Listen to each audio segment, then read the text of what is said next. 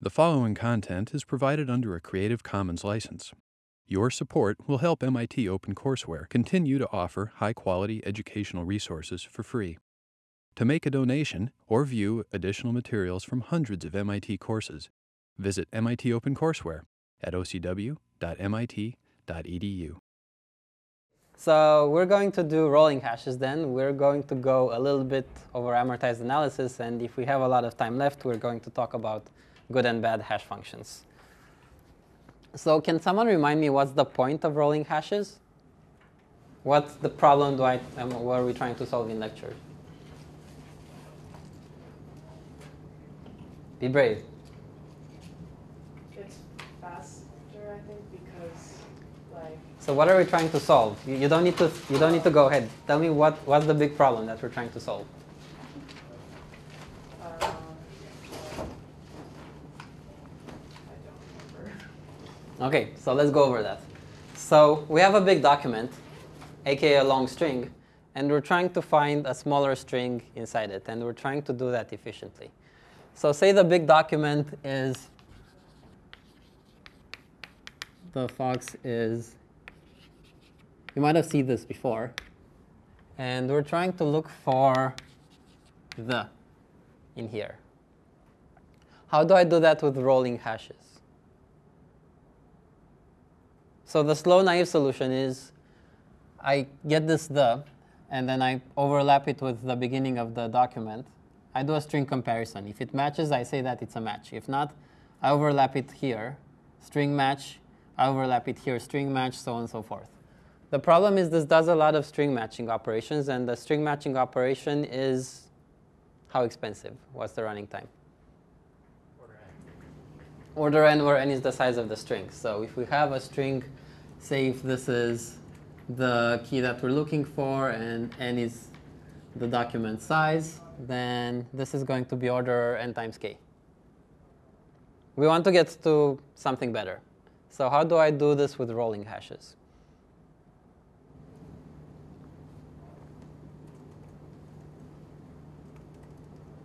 Where you take um, string the and you come up with a hash code for it. Okay, so we're going to hash this, and let's say this is the keys hash. Okay, very good. And then uh, once you know that, then you'll need to compute uh, the next letter hash and just add it onto that and then compare it. Okay, so the next letter for steps. um, as in, so um, you compute the hash of the entire string with n, capital N. So Uh, let's not do that. Let's let's compute the hash of the- first k characters in the string. are we separating them by spaces then? Uh, yeah, so this is going to be a character. the space will.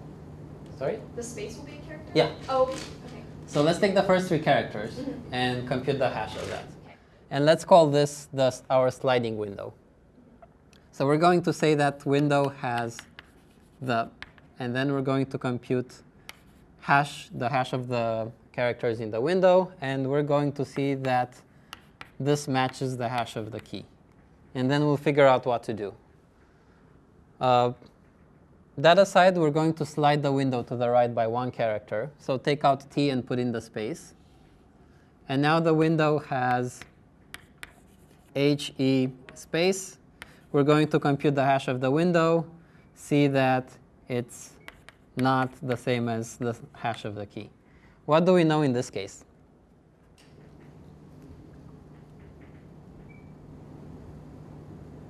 Different hashes means Not the same string. for sure not the same string. So this is definitely not the. Okay, now suppose I'm sliding my window. So after this, I would slide my window again, and I would have e space f, right? So on and so forth. Suppose I'm happily sliding my window, and then I get here, and I have my window be i in space, and the hash of the window happens to match the hash of the key. So we're in the same situation as here. Now what?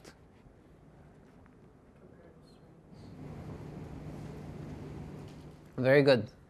We have to check if the window, the string inside the window is the same as the string inside the key. And if it is, we found a match. If it isn't, we keep working, right? And we have to do the same thing here.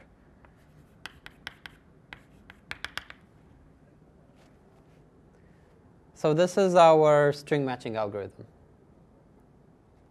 Can we make sure that, like, can we make a hash function such that, you know, like, it would never return HW equals to HK? Excellent question. Thank you. I like that. Can we make a hash function so that we don't have any false positives, right?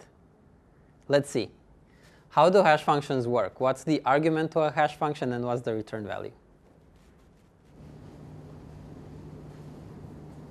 The argument is something that you want to hash. Okay, so the argument. In this case, the. in So in this case, we're working with three character strings. But let's say we're working. Uh, let's say we're looking for a one megabyte string inside the one gigabyte string. Say we're um, a music company and we're looking for our MP3 file inside a big uh, file off a pirate server or something. So this is 1 million character strings because that's the window size. And it's going to return what? What do hash functions return for them to be useful? Integers, nice small integers, right? Ideally, the integer would fit in a word size, where the word is the uh, register size on our computer. Uh, what are popular word sizes? Does anyone know? Excellent. 32 bit, 64 bit. Integer. Okay, so what's the universe size for this function? How many 1 million character strings are there? Many characters are there?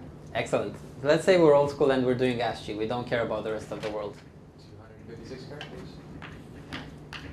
Okay, To the 1 million power.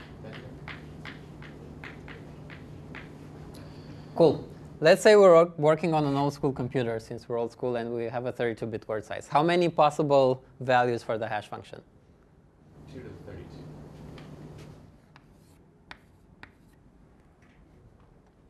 I think the one on the right is bigger. The one on the right is bigger? You're messing with me, right? Okay, so this is 2 to the 8. So, This- the 8 million, right? yep. So this is a lot bigger than this. So if we'd want to make a hash function that gives us no false positives, then we'd have to be able to, if we have the universe of possible inputs and the universe of possible outputs, draw a line from every input to a different output. But if we have 2 to the 32, by the way, is about 4 billion. If we have 4 billion outputs and a lot of inputs, as we draw our lines, we're eventually going to run out of outputs and we're going to have to use the same output again and again. So for a hash function, pretty much always the universe size is bigger than the output size. So hash functions will always have collisions. So a collision for a hash function is two inputs, x1, x2, so that x1 is not x2, but h of x1 equals h of x2.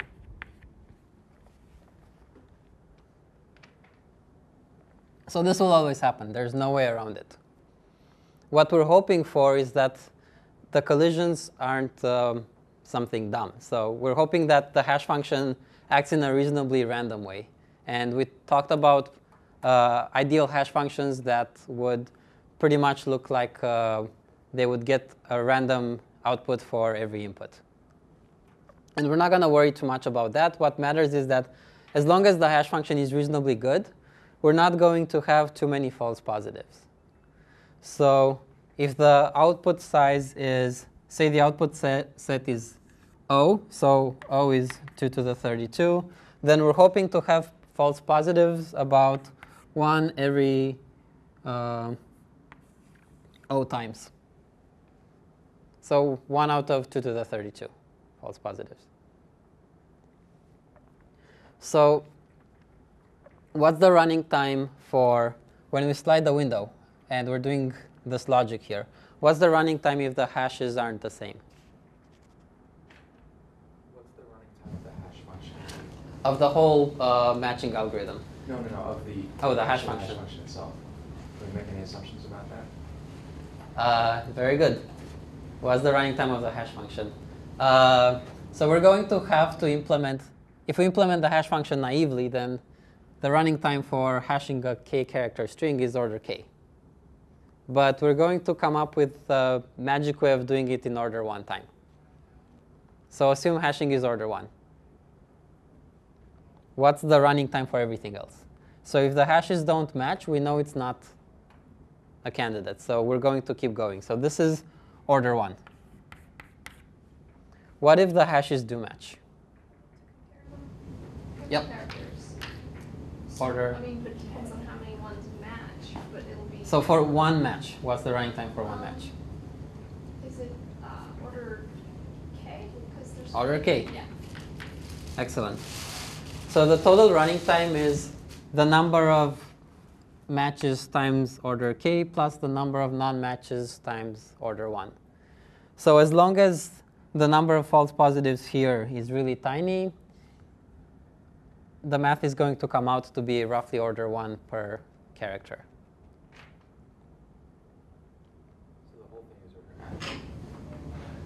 Everything should be order n. Yes, that's what we're hoping for.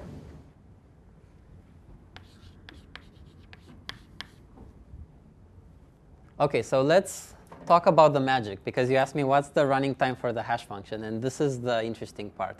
How do I get to compute these hashes in order 1 instead of order k? We have this data structure called rolling hash.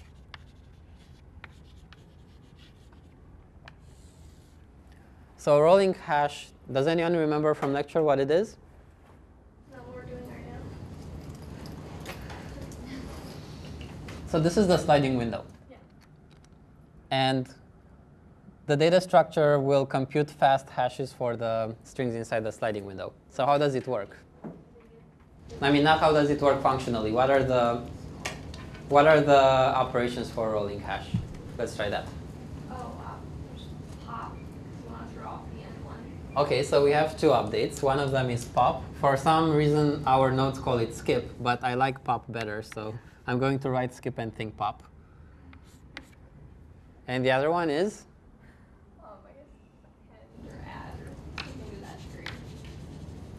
append with a new character. Okay? Cool. So these are the updates. Now, what's the point of those updates? What's the query for a rolling hash? Well, um, you, what you do is you just grab the next character, append that, and then skip. Okay, so this is how I update the rolling hash to contain, to uh, reflect the contents of my sliding window. And what do I do after that? What's the reason for that? Just you, maybe, like, so you skip. you move the So window, then don't think too hard, it's a really easy question. I move the sliding window here. What do I want to get? You want to get the hash of those characters. The hash of those characters. Very good. So this is the query. So a rolling hash has a sequence of characters in it, right? Say T, H, E. And it allows us to append a character and pop a character. Append a character, pop a character. And then it promises that it's going to compute the hash of whatever is inside the rolling hash really fast. Append goes here, skip goes here. How fast do these operations need to be for my algorithm to work correctly? Order one. I promised you that computing hash there is order one, right? So I have to. Okay, let's see how we're going to make this happen. So these are letters. These make sense when we're trying to understand uh, string matching. But now we're going to switch to numbers because after all, strings are sequences of characters and characters are numbers. And because I know how to do math on numbers, I don't know how to do math on characters. So let's use this list. Let's say that instead of having numbers in base 256, which is ASCII, we're going to have numbers in base 100 because it's really easy to do operations in base 100 on paper. So 3, 14, 15, 92, 65, 35, 89, 79, 31. So these are all base 100 numbers. And say my rolling window is size 5. 1, 2, 3, 4, 5. So I'll want to come up with a way so that I have the hash of this, and then when I do my uh, when I slide my window, I will get the hash of this. What hashing method do we use for rolling hashes? Does anyone remember? Mod, you said?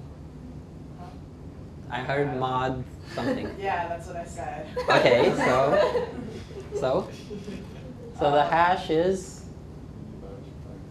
the hash of a key is K mod N or N mod K. It's one of the two. okay. Something like that.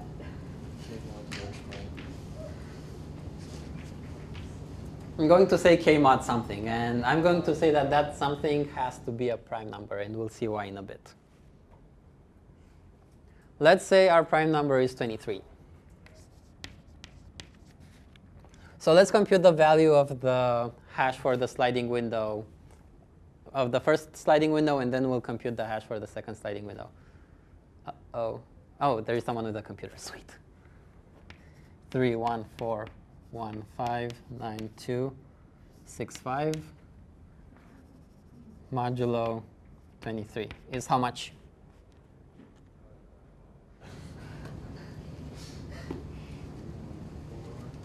Okay, while you're doing that, can someone tell me what computation will he need to do for the second sliding window? It's one five nine two six five three five eight nine. 1, 5, 9, 2, 6, 5, 3, 5. Huh? That's the third side. Wait, there's a one four before that. Um, that's a, the first one is eleven. Okay. And what's the second one? What am I adding? Uh, One four one five nine two six five three five modulo twenty three. five. Seven. Whoops. I heard a five and a seven. Okay. Um, hold on, hold on. I'll take the average of those two, and we can move on, right? Three, five. Now I'm getting six. All right. So let's implement an operation called slide. And slide will take the new number that I'm sliding in and the old number that I'm sliding out, making my life really easy. So in this case, the numbers would be new one is thirty-five. Yeah. in the old one Three. Excellent. And I want to have um I want to have an internal state called hash that has 11, and I want to get 6 after I'm done running slide. This is still too hard for me. So before we figure out hash, let's say that we have an internal state called n, and n is this big number here. So I want to get from this big number to this big number. What am I going to do? Mod three thousand I, I mean three, how many? Three. Okay, so you want to take the big number. One five nine two six five and mod it.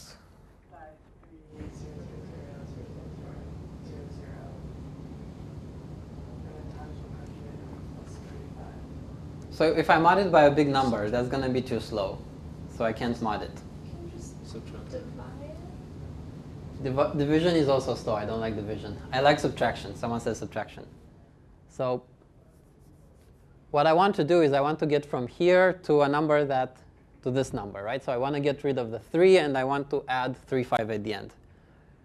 To get rid of the 3, what do I subtract? Three with a bunch of zeros. Three with a bunch of zeros. Excellent. One, two, three, four, five, six, seven, eight. How many of them are there? Eight. Okay, how many digits in base 100? Oh, uh, two, right? Well, zero to ninety-nine. Oh, oh. Four. So base 100, so two numbers, One base 100 number is two. two digits. Right. Yep, so That makes sense. eight, yeah, okay, four. Cool. So let's try to write this in, let's try to write this in a more abstract way. So n is the old n minus um, old, right? That 3 is old, times, what do I have to multiply it by to get uh, all, that, all those zeros? K minus one. Or, well, yeah, to the base, whatever. Okay, so how many zeros base to the size to something. k minus 1. So k is 5 in this case, right? My window is 5. And I see a 4 there, so I'm going to add the minus 1, just because that's what I need to do. Okay, so then I get 1, 4, 1, 5, 9, 2, 6, 5. What do I do to tack on a 35 at the end? Okay, times the base, so that's going to give me the zeros. And then this is a minus here. And then I'm going to add 35, right? 1, 4, 1, 5, 9, 2, 6, 5, 3, 5. Look, it's right. So what do I write here? Times the base first. Yeah. Good point. Plus Okay. Uh, let me play with this for a little bit before we go further. I'm going to put the base, I'm going to distribute the base here. So this is n times base minus old times base to the k plus new. And let's rename base to size to be the size of the window. I don't like k. And I'm renaming it because later on we're going to uh, break out slide into append and skip. And the size won't be constant anymore. Okay, so does this make sense? It's all math. So this math here becomes abstract math here. But nothing else changed.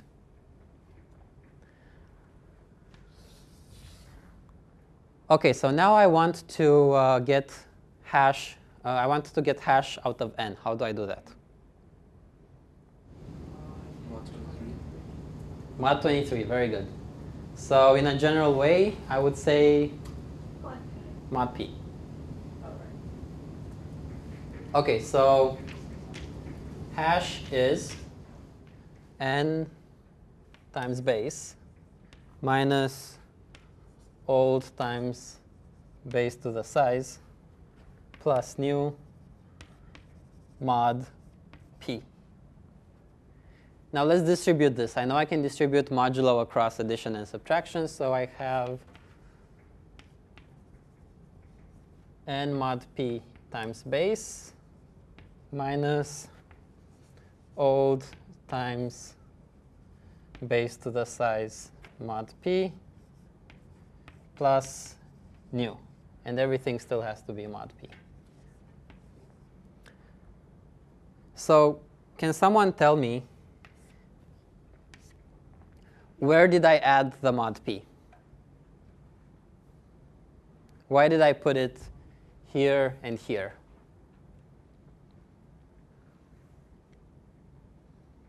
Isn't n mod p the original? Okay, and mod p is hash. Good. Let's let's do that.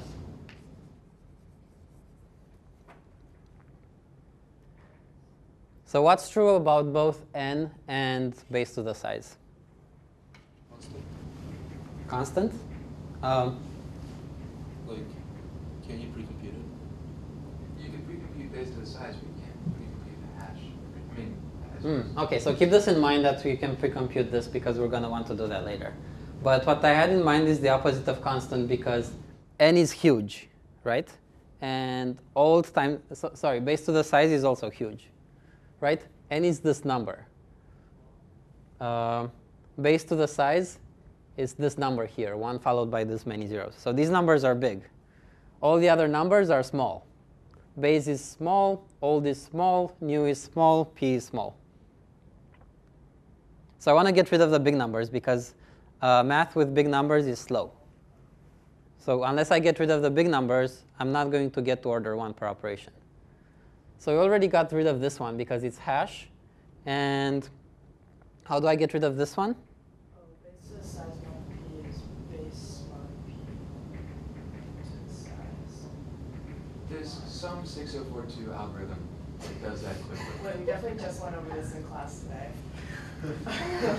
which is why you needed the prime number, right?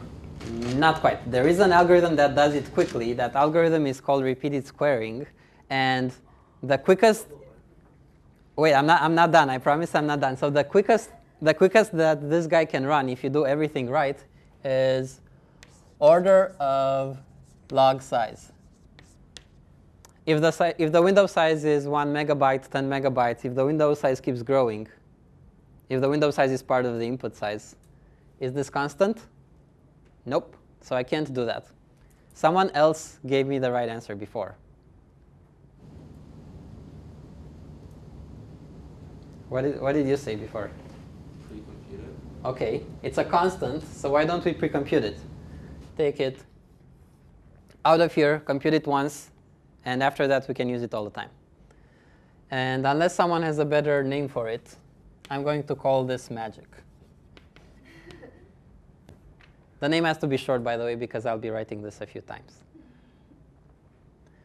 Okay, so now we have hash equals hash times base minus old times magic plus new modulo p. Doesn't look too bad, right? Pretty constant time.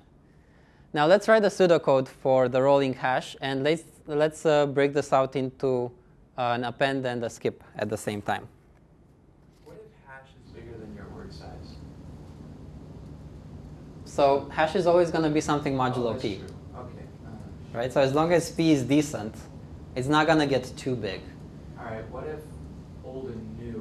No, they're, they're small.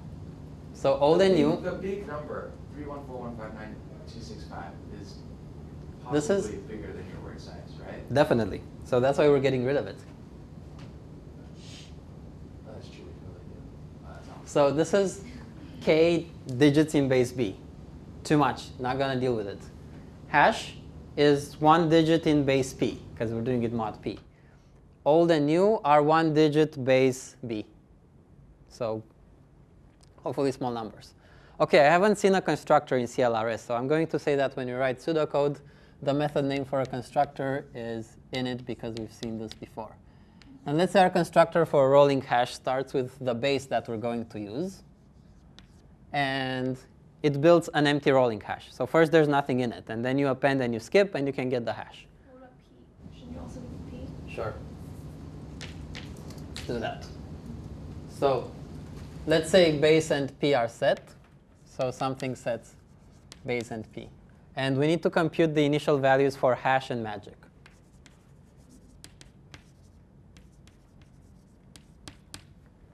What's hash? Zero. There's nothing in there, right? The number is zero. What's magic? Base? Well, I mean, you can calculate it, right? So magic is base to the size mod p. What size? Zero. Yep. Just one mod P. Yep. So when I start, I have an empty sliding window. Nothing in there. Size is zero. Base to the size is one, whatever the size is. Very good. Let's write append.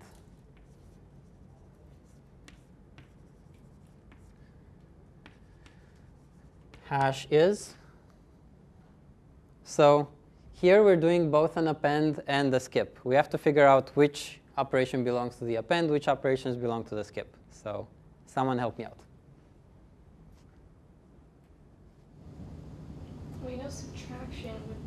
Multiplying Yeah. by base and then adding a new. Yep. So this is the append, right? And this is the skip. So hash equals hash. times base plus new mod p. Very good. This is important. If you don't put this in, Python knows how to deal with big numbers. So it will take your code and it will run it, and you'll get the correct output. But hash will keep growing and growing and growing because you're computing n instead of hash. And you'll wonder why the code is so slow. So don't forget this. What else do I need to update?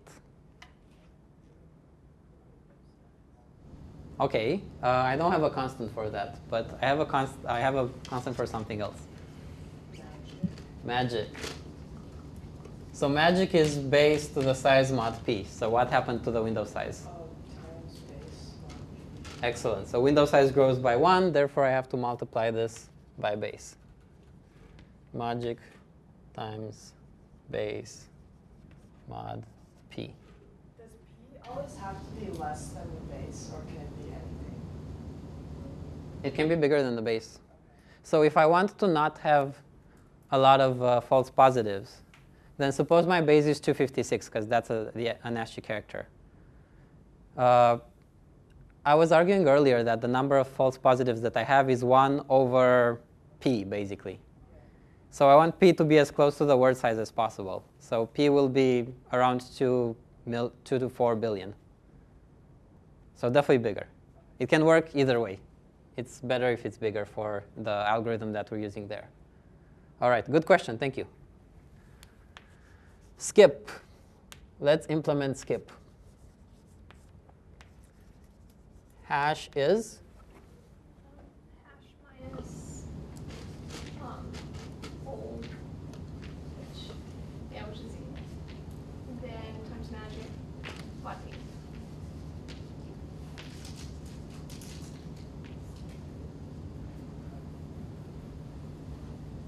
okay. Can I write this in Python? What happens if I write this?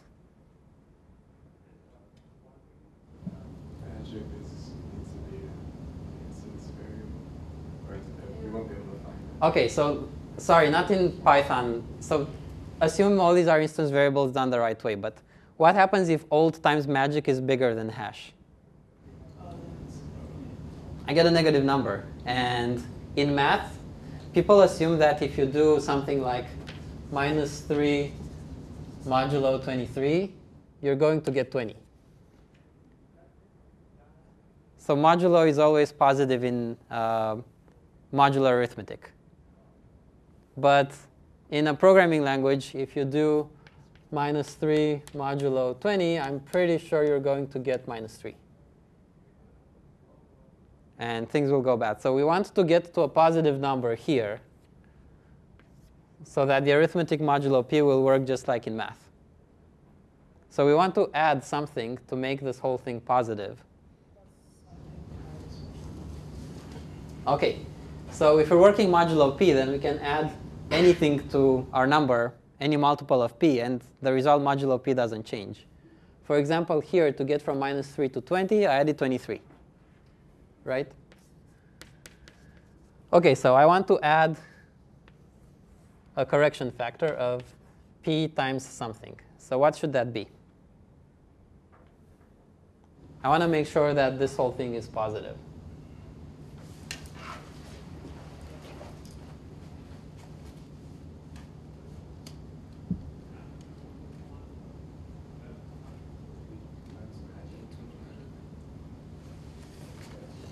So let's see, how, how big are these guys, by the way? Magic is something mod p, right?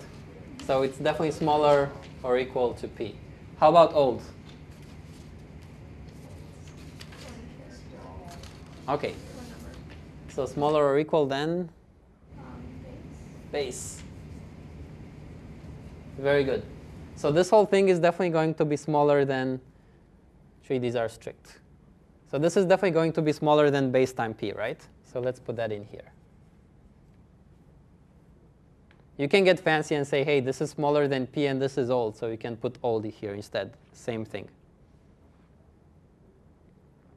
Okay, so we have hash. Now what do we do to magic?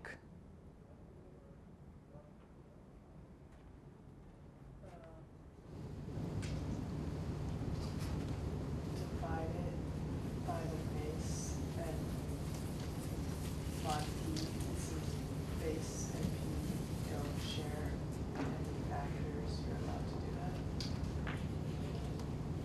Okay, so skip part two.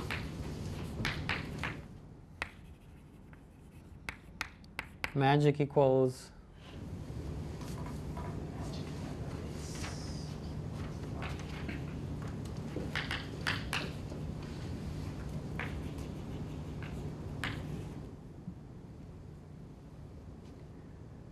So what if my magic is something like 5 and my base is 100? How is this going to work?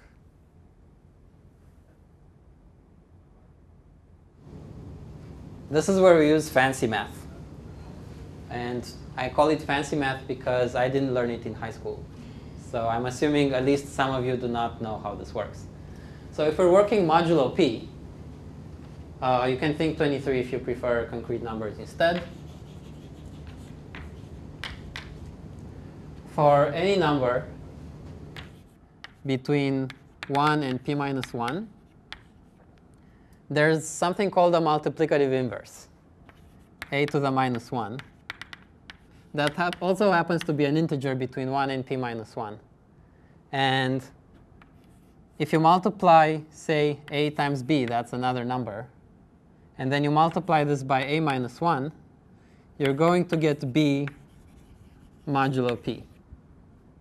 So a minus 1 cancels a in a multiplication. Now let's see if you guys are paying attention. What's a times a to the minus 1 modulo p? Okay, sweet. So suppose I want to find the multiplicative inverse of 6. What is it? Yeah. Can someone think of what it should be? 4. Wow, fast. So 6 times 4 equals 24, which is 1 modulo 23. Now let's see if this magic really works, this math magic. So 6 times 7 equals, 42. which is what mod 23? Computer guys. Negative 4, so 5. Ah, just kidding. Yeah. Okay, now let's multiply 19 by 4. What is this? 76. All right. 76 modulo 23. Bigger. Seven? Fully? Are you cheating? No, it's. Did you compute it or did you use? 69, so 7. Oh, yeah, I- that's, no, you're totally right. Okay. Started with 7, ended with 7. So this works. So as long as we're working modulo a prime number, we can always compute multiplicative inverses. And Python has a function for that, so I'll let you Google its standard library to find out what it is. But it can be done. That's what matters as far as we're concerned. So we're going to say that magic is magic times base minus 1 mod p, which is the multiplicative inverse, everything mod p. Now suppose this base minus 1 modulo p, this multiplicative inverse algorithm is really slow. What do we do to stay order 1? Oh, Pre-compute it. Base is not going to change, right? Very good. So the inverse of base, i base, is base minus 1 mod p. So here I replace this with i base. Okay, so skip part 1 is there, skip part 2 is here. Does this make sense so far? I see some confusion. Just a lot. A lot to take in at once? yes. Okay. So remember this concept. So this is where we started from. Then we computed n. Then after n, we worked modulo p to get to hashes. So by working modulo p, we're able to get rid of all the big numbers, and we only have small numbers in our rolling hash. And there's that, uh, there's that curveball there. There's that inverse, multiplicative inverse. But Python computes it for you. So as long as it's in the initializer. Here you don't need to worry about it because it's not part of the rolling hash operations. By the way, what's the cost of the rolling hash operations? What's the cost of new? Oh, sorry, what's the cost of append? Not Oh. thinking here. Constant. All these are small numbers, so the arithmetic is constant time, right? What's the cost of skip? Skip part one here, skip part two there. What's the cost of skip? Constant. All the numbers are small. We went through a lot of effort to get that, so skip is order one. We're missing hash. How would we implement the hash operation, a hash query? It's easy. Sorry? So uh, rolling hash has append, skip, and hash. I want to implement that hash function. Just the number one key. Hash. We're, we're computing hash all the time. Right, it's, it's just Just return hash. Oh. Return. Sorry, I didn't mean, I didn't understand what you meant by Oh, lookup. okay. I Yeah, apologize. It's, it's one of our states. Yep, exactly. So the hash function returns hash, right? What's the cost of that? Constant. So, append is constant time, yes? Skip is constant time, hash is constant time. We're done. This works. Any questions on rolling hashes before you have to implement one of your own? I mean, aren't there, wouldn't it be easier to use just like a shift function? Like, and then you don't have to think about plus and minus. A shift function. Well, I mean, like, Oh. you know, because you can shift by bitwise, right? Okay, So you can just use shift instead of thinking about, oh, I have to add this and I have to subtract this. Well, so I can do bit operations if I'm willing to work with these big numbers.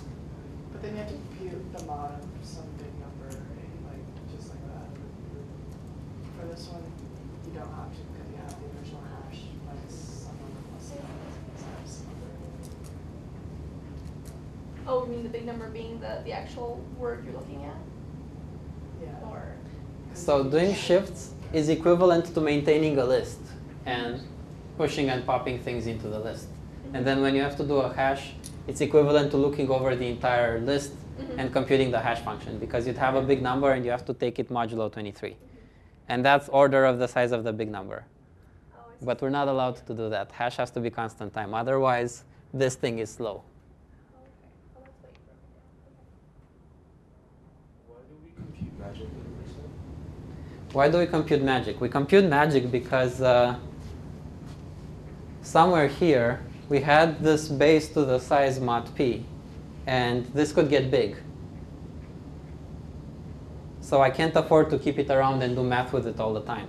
So I can't compute base to the size every time I want to do an append.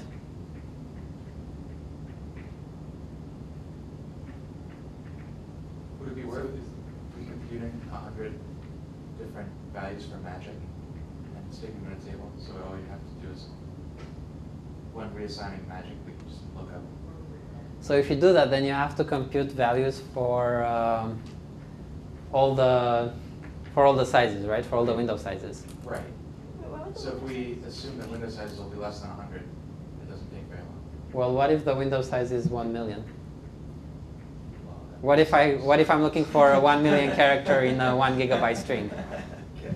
But wouldn't after all, wouldn't the size just be around the same, like plus or minus the size of the base? So, It's only the new. But why would the size change if it's, why wouldn't it just be yes? And if you're looking at one character, Well, so if I have a sliding window like this, then it doesn't change. But if I want to implement a rolling hash that's a bit more general and that supports append and skip, whenever I append, the size increases. Whenever I skip, the size decreases. oh, so you're not doing those at every time step. You're doing them as needed.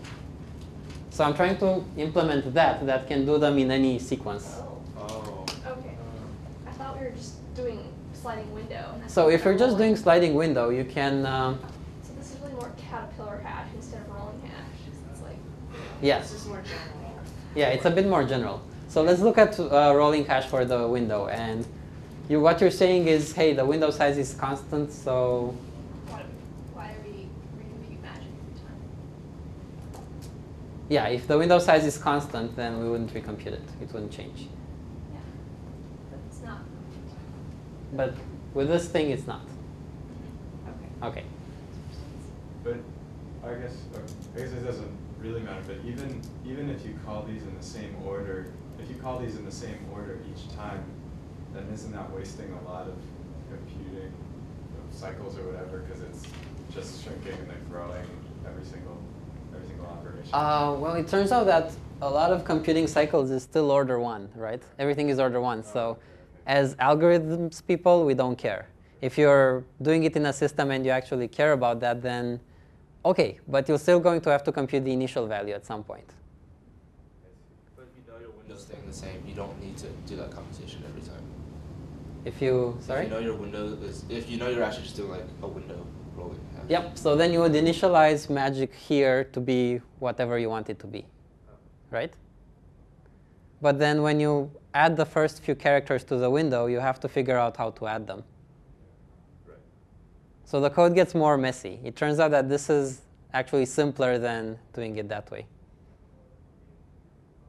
The magic still small. It, I guess I'm just confused because it seems like we're still working with the large numbers every time we pen this code. Oh, let's see. Uh, mod p mod p. Okay, so that's not, so even though you're still multiplying magic times base, it doesn't matter. I'm, after I'm doing that, I'm reducing it modulo p. Okay, Yeah. And then you're, and then because we're only working with the small values of magic. Yep. Okay. So everything here stays between 0 and base or 0 and p. Actually, hash is between 0 and p, and magic is between 0 and p. Okay. usually get. Um, how big does p usually get? So let me get back to this. Um, so I was arguing that the number of uh, false positives here is 1 over O, right? O is the size of the output. So o is the number of values that the hash function can output. How many hash functions can we output using a rolling hash? P. Okay, so the number of false positives is 1 over P. So what do we want for P? We want P to be the word size, but if P is the word size, then Well, no, green So. P can't be the word size because it has to be prime, right? But we want it to be big because as P becomes bigger, 1 over P becomes smaller. So there's a, uh, there are two constraints. We want P to be big so that we don't have a lot of false positives. And we want P to be small so that operations don't take a lot of time. So in engineering, this is how things work. We call it a trade-off because there are forces pushing in opposite directions. And it turns out that a reasonable answer to the trade-off is you make P fit in a word so that all those operations are still implementable by one CPU instruction. You can't have it be the word size. So if we're working on a 32-bit computer, I can't have this be 2 to the 32. But I can have a prime number that's just a little bit smaller than 2 to the 32. Wait, why can't it be the word size? Or why can't it be two? So if P would be this instead of a prime, then I can't oh, do oh, this. Oh, right, right, right. Yeah, I knew that. There are a lot of moving parts here, and they're all interconnected. you could do that for any prime number, right? Yep. So this works for prime numbers, No, but it doesn't mean- work for non-prime numbers. You could you could find a multiplicative inverse for any prime number in base to the 32. Is that true? Any any odd number is what I'm trying to say. No, it's not true. I refuse to answer hard math questions. they need to be relatively prime. They need to share no factors. yes, it might be true. So any I- odd number will not share a factor with 2 to the 32. Wait, let me. You're, you're forcing me to remember hard math. Dude, I totally just learned about this this morning and I don't remember. So no, it turns out that there's no. Uh, if you're working modulo a non-prime base, then there's no multiplicative inverses. So some numbers have no multiplicative inverses, and other numbers have more than one multiplicative inverse. And then the whole thing doesn't work. So let me see if I can make this work without having an example by hand. Let's say we're working mod 8, right? Mod 8. So uh, 2 to the minus 1 mod 8 is not going to exist, right? 3 3. Let's see. What, uh, what do we use? 3 times 3 is 9, right? So this is 1. How about 3 times 5? That's seven. Oh, mod, mod eight. 15 mod 8 is 7. Okay. So 3 and 5, and then Eleven. Eleven doesn't exist. Okay. So 3 times 7 would be 21, 5. Okay, so 3 and 3 is the multiplicative inverse of itself, and 5 and 7 are, yeah. I have to build a more complicated example, but uh, this breaks down in some cases. I'll have to get back to you. I will look at my notes for modular arithmetic and I'll get back to you guys over email for why and how that breaks. Yes? Sorry, can you tell me again why we did the part two in skip? Like, why didn't we do that? Because we already, I thought, I'm not really sure what's in skips. If we just So, do that equation. so we have a, we started with magic 1 and then we, in order for this to work, we agree that magic will be base to the size modulo p all the time. So this has to be a rep invariant for my rolling hash. When I do an append, the size increases by 1. And I multiply by base, do modulo p. When I do a skip, the size decreases by 1. So I have to change magic because magic is always base time size. So I have to update it. Mm-hmm. So this is why this happened because initially I wanted to update it by dividing it by base, right? Magic divided by base. Yeah. But if magic is 5 and base is 100, we're not going to get an integer. And we want to stay within integers. So that's when I pulled out fancy math and Oh, okay. okay. It makes sense. Okay. So how are we doing with rolling hashes? Good? All this math will be in the notes, right? Everything, oh, yeah, everything else will be in the notes. Uh, before we close, I want to show you one cute uh, thing. Who remembers amortized analysis? I know there's one person that said they understood. Growing thing, right? The growing shrinking thing is what we did in lecture. I want to show you something else. I want to show you a binary tree, a binary search tree, because you've seen this on the PSET and you already hate it. Why did they call it amortization? Because I looked that up online. It just means to kill. And so I'm like, why not? Like, why not say like attrition or something else that's a little bit less? Amortization is also used in accounting to mean uh, Yeah. you're Yeah. Well, I mean, but like, I mean, why steal words from other, like, other- So because for the, let's get to the, let's use the growing hash example because that's good for why this is the case. Uh, so when you're growing your table, you're inserting. If you still have space, that's order one. If not, you have to grow your table to insert. And that is more expensive. That's order n, where n is how many elements you had before. So if you graph this costs, if you start out with a table of size 1, you can insert the first element for a cost of 1. For the second element, you have to resize the table, so it's a cost of 2. Now, when you're trying to insert the third element, you have to resize the table again to a size of 4. But when you insert the fourth element, it's free. Uh, well, cost of 1. When you insert the fifth element, you have to resize the table to a size of 8. Right? So the table size is 1, 2, 4, 4, and now it's 8. But because I resized this to 8, the next three insertions are going to be order 1. And then the one after that is going to make the table be 16. So I can do seven insertions for free. And then I'm going to have to pay a lot more for the next one. So the idea, someone said dampening. I like dampening because the idea behind amortization is that you can take, uh, you have these big costs and they don't occur very often. So you can think of it as taking these big costs and chopping them up. For example, I'm going to chop this up into four, and I'm going to take this piece and put it here, this piece and put it here, this piece and put it here. And then I'm going to chop this guy into two, and then take this piece into and put it here. And the beginning's a little bit weird. Let's not worry about that. But this guy, if I chop this guy up into eight, uh, it's not going to happen, is it? Well, we can put so this guy grows exponentially, right? Every time it's multiplied by 2. but the gap size here also is multiplied by 2. So when I chop this up and I redistribute the pieces, it turns out that the pieces are the same size.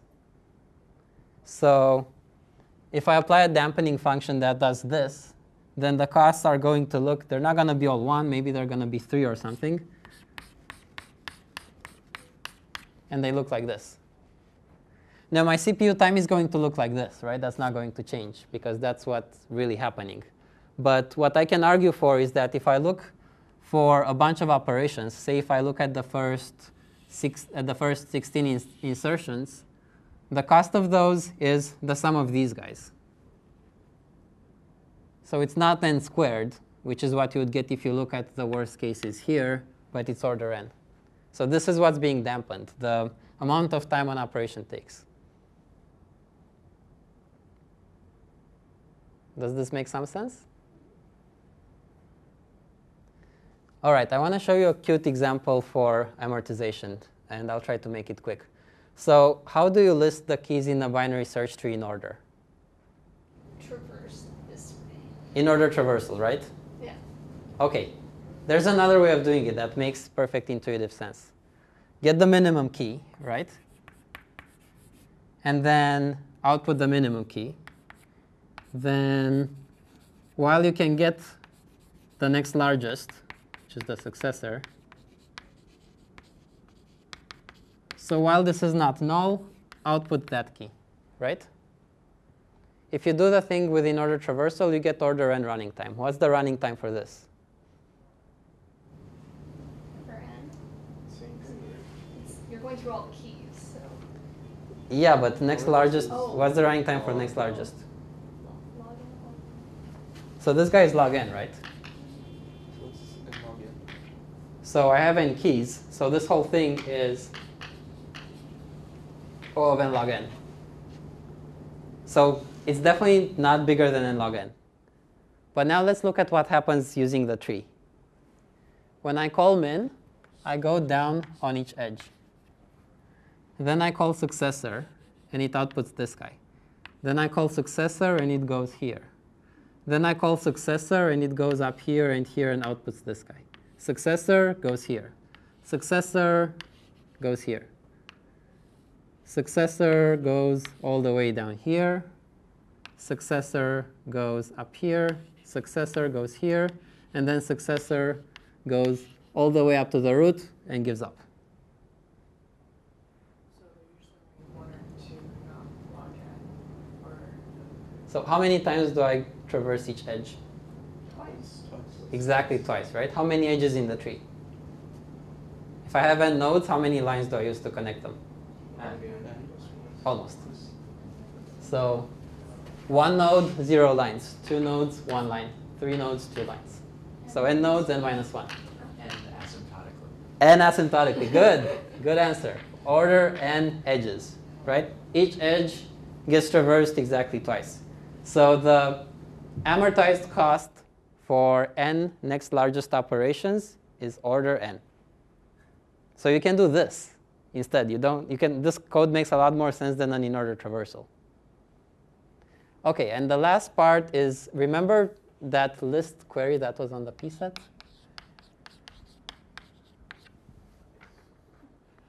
Turns out you can do a find for the lowest element and then call successor until you exceed the highest element. Telling us this now. For the same argument.